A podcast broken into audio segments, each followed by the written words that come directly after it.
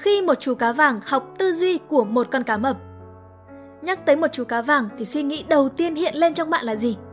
Một sinh vật nước ngọt đáng yêu nhưng mà chỉ có thể quanh quẩn trong bể cá bé nhỏ, chứ chẳng thể nào mà sinh tồn được trong một môi trường đại dương rộng lớn. Còn với một con cá mập thì sao? Loài vật nước mặn xù xì hung dữ bậc nhất thế giới với khả năng săn mồi siêu hạng chẳng ngán bất kỳ sinh vật nào. Ấy thế mà hai hình ảnh đối ngược này lại kết hợp cùng nhau để mang đến một câu chuyện thú vị và đầy tính chiêm nghiệm về cuộc sống. Một cuốn sách phù hợp cho những bạn đọc đang còn lo lắng về tương lai bất định hay còn nhiều băn khoăn về cuộc sống bấp bênh hiện tại. Câu chuyện kỳ lạ này diễn biến ra sao và làm thế nào mà hai hình ảnh đối lập nhau này lại là bài học cho bạn đọc về những lối tư duy trong đời sống? Hãy cùng khám phá cuốn sách Tư duy cá mập, suy nghĩ cá vàng của John Gordon qua video review được viết bởi tác giả Hierarchy tại Spider Room. Ok, bắt đầu nhé! Những con sóng truyền cảm hứng không phải vì chúng dâng lên rồi sụp xuống, mà vì mỗi lần ngã xuống, chúng đều lập tức vươn mình lên. Một cuốn sách nhỏ nhắn chỉ vỏn vẹn 127 trang, nhưng thông điệp nó mang đến thì lại to lớn hơn thế rất nhiều. Từ câu chuyện thực tế khi trải qua sự kiện bong bóng.com khiến công ty phá sản phải đối mặt với những vấn đề mà John Gordon nghĩ là tồi tệ nhất trong cuộc đời mình. Đây chính là lúc ông nhận ra mình cần phải thay đổi cách nghĩ, cách thực hiện để thay đổi số phận. Hành trình của chú cá vàng Gordy tìm cách sinh tồn dưới đại dương trong cuốn sách Tư duy cá mập, suy nghĩ cá vàng cũng giống như vậy. Câu chuyện kể về chú cá vàng Gordy sống trong một chiếc bể nhỏ với thức ăn luôn sẵn có và dư thừa. Cậu hài lòng với cuộc sống tuy tủ túng nhưng lại chẳng phải lo nghĩ gì nhiều. Tuy nhiên, trong một chuyến đi biển, cậu đã bị con sóng lớn vô tình cuốn xuống đại dương. Và đó cũng là lần đầu cậu bước ra khỏi vùng an toàn của mình. Mệt mỏi, cô đơn, đói là, thậm chí bị cả những con cá dưới đại dương chế giễu vì chỉ là một chú cá vàng yếu ớt chỉ chờ được cho ăn. Những tưởng cuộc đời chú cá vàng tội nghiệp đến đây là chấm dứt thì cậu gặp được cá mập Sammy. Sammy giúp đỡ Gordy từng bước thay đổi bản thân chỉ đơn thuần vì một lý do vô cùng vi diệu. Cá mập ở đây rất chi là tử tế. Trên hành trình thay đổi này, Gordy được Sammy dạy cách tư duy như một con cá mập, để rồi tất cả được đúc kết lại với ý tưởng rằng sự khác biệt giữa một chiếc bụng no và một chiếc bụng đói hoàn toàn phụ thuộc vào niềm tin và hành động của bạn. 1. Nắm bắt con sóng của sự thay đổi Cá mập thì luôn chủ động tìm kiếm thức ăn, cũng như những người thành công luôn chủ động tìm kiếm cơ hội. Còn những chú cá vàng thì chỉ chờ được người khác cho ăn, cũng như những kẻ thất bại, họ chỉ ngồi chờ và mong cơ hội sẽ đến với mình. Ta không thể kiểm soát được nguồn thức ăn hay hành động của người khác, nhưng ta luôn có thể kiểm soát suy nghĩ và cách phản ứng của bản thân mình. Công thức E cộng P bằng O.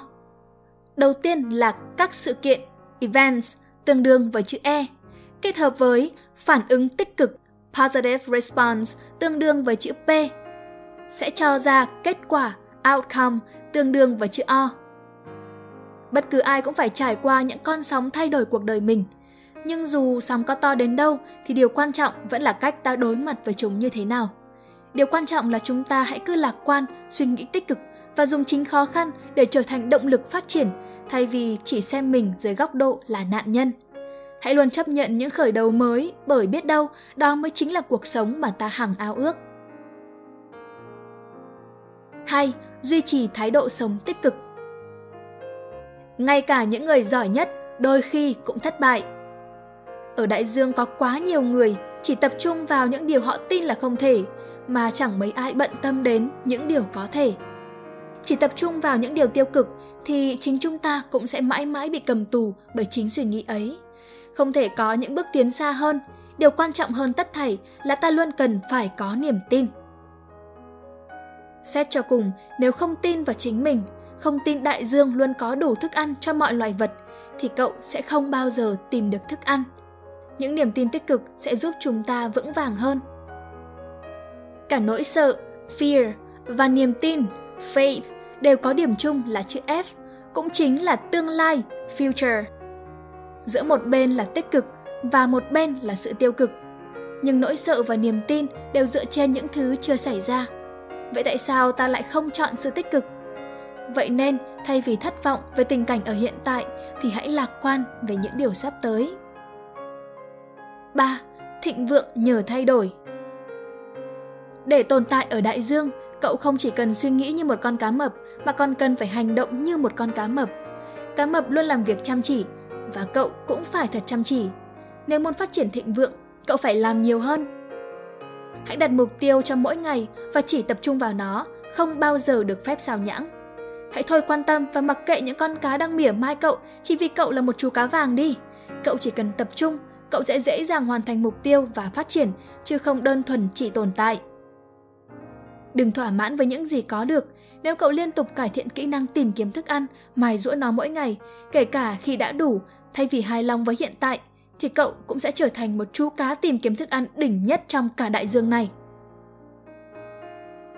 Từ hành trình gian khổ để trở thành một chú cá thành công dưới đại dương, chính Gordy cũng tự rút ra rất nhiều bài học quý giá cho mình. Dù cậu có phát triển đến thế nào thì cậu vẫn phải luôn khiêm tốn và khát khao.